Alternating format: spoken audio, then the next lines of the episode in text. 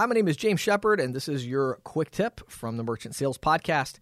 Today, we're going to talk about five brands and five big changes to payments Square, Stripe, PayPal, Amazon, and Groupon.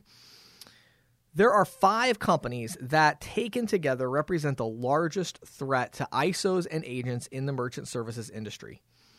When I first got into payments 10 years ago, Amazon and PayPal existed. However, no one viewed them as a major threat to ISOs. Today, not only are these two companies changing the payments industry, they have been joined by three other disrupting brands Square, Stripe, and Groupon. Each of these represents a unique challenge and opportunity for ISOs and agents. Let's go ahead and dive in and talk about each one today. Number one, let's talk about Square and the shift towards simple payments. Square not only has a strong hold with micro merchants, they are starting to cut into our core clients. Physical location businesses processing ten to one hundred thousand dollars per month are starting to view Square as a viable option. That is a threat. What is the opportunity? By paying attention to Square, you should learn two valuable lessons that you can apply to your ISO. First, merchants want simplicity and are willing to pay for it. Second, branding can work as a marketing strategy for payment processing. How is your brand positioned with your target market? Are you building a valuable brand with merchants? Is your program simple enough to communicate effectively using brand messaging? Number two, Stripe and the growth in e commerce processing. Stripe and Square both teach us that simplicity matters, but Stripe also teaches us to be creative with our target audience.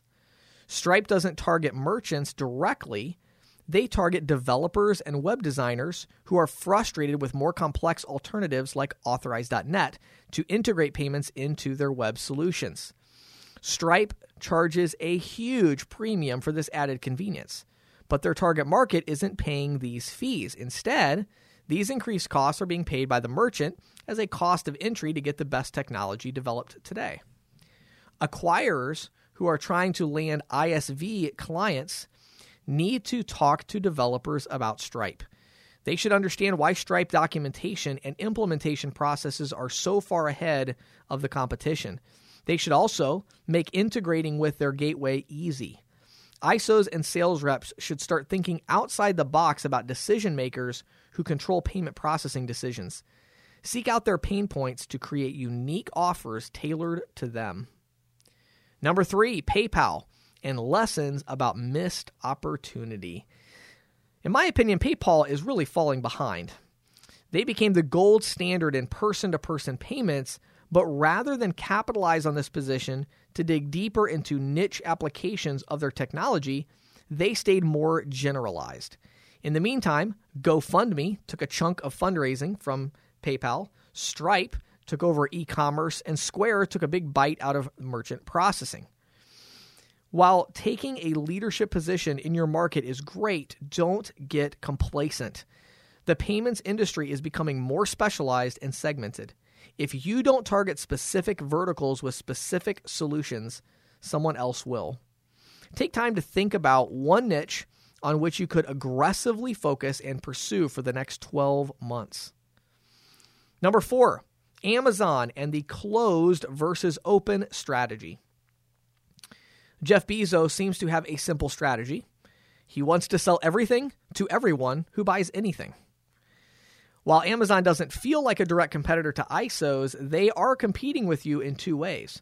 First, merchants are processing less volume because consumers are buying from Amazon instead of local shops who process with you. Second, Amazon wants to draw your merchants into their ecosystem and sell their products online using Amazon payments. If one of your merchants asks to sell products online, how do you answer? I'm not saying you need to lead off with e commerce, but understand that most small merchants will be selling things online in five years. Many of them are today.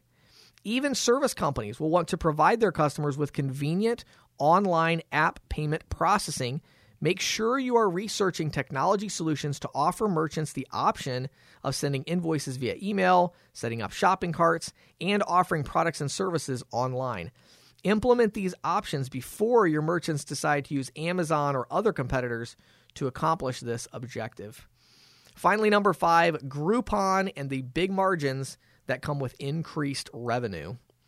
This is more of a category disruption than a single brand. There are many other companies, such as the Level Up, who offer to uh, help merchants increase their revenue and find new customers. This offer is so appealing to small merchants that they are willing to pay a huge chunk of this new revenue while offering steep discounts. If you look at a lot of the deals from Groupon, you'll see this effect. There is one important lesson here saving a merchant money is a zero sum game. If a merchant is paying $100 in markup, there is a limited amount of impact you can have through savings. Increasing a merchant's revenue is a whole different ballgame. I am not a fan of ISOs or agents shifting their sales focus to marketing products. These shifts are seldom successful. I still believe in opening the door with savings because it's easy and simple. But after the door is open, walk inside with the intention of growing the business through strategic partnerships and third party applications that can take your merchant to the next level. Thus, your merchants will value your relationship more and your margins will increase dramatically. These five companies believe our model of the ISO and the infield agent is out of date and quickly becoming obsolete. In a way, they're right. If ISOs and agents don't adjust their strategies to fit the new realities of the market, they will go the way of disrupted industries before them. However, we have a massive advantage with feet on the street and contact with the merchant. Will our industry begin making the important shifts to leverage the strength in new ways? Time will tell. My name is James Shepard. Thanks for listening.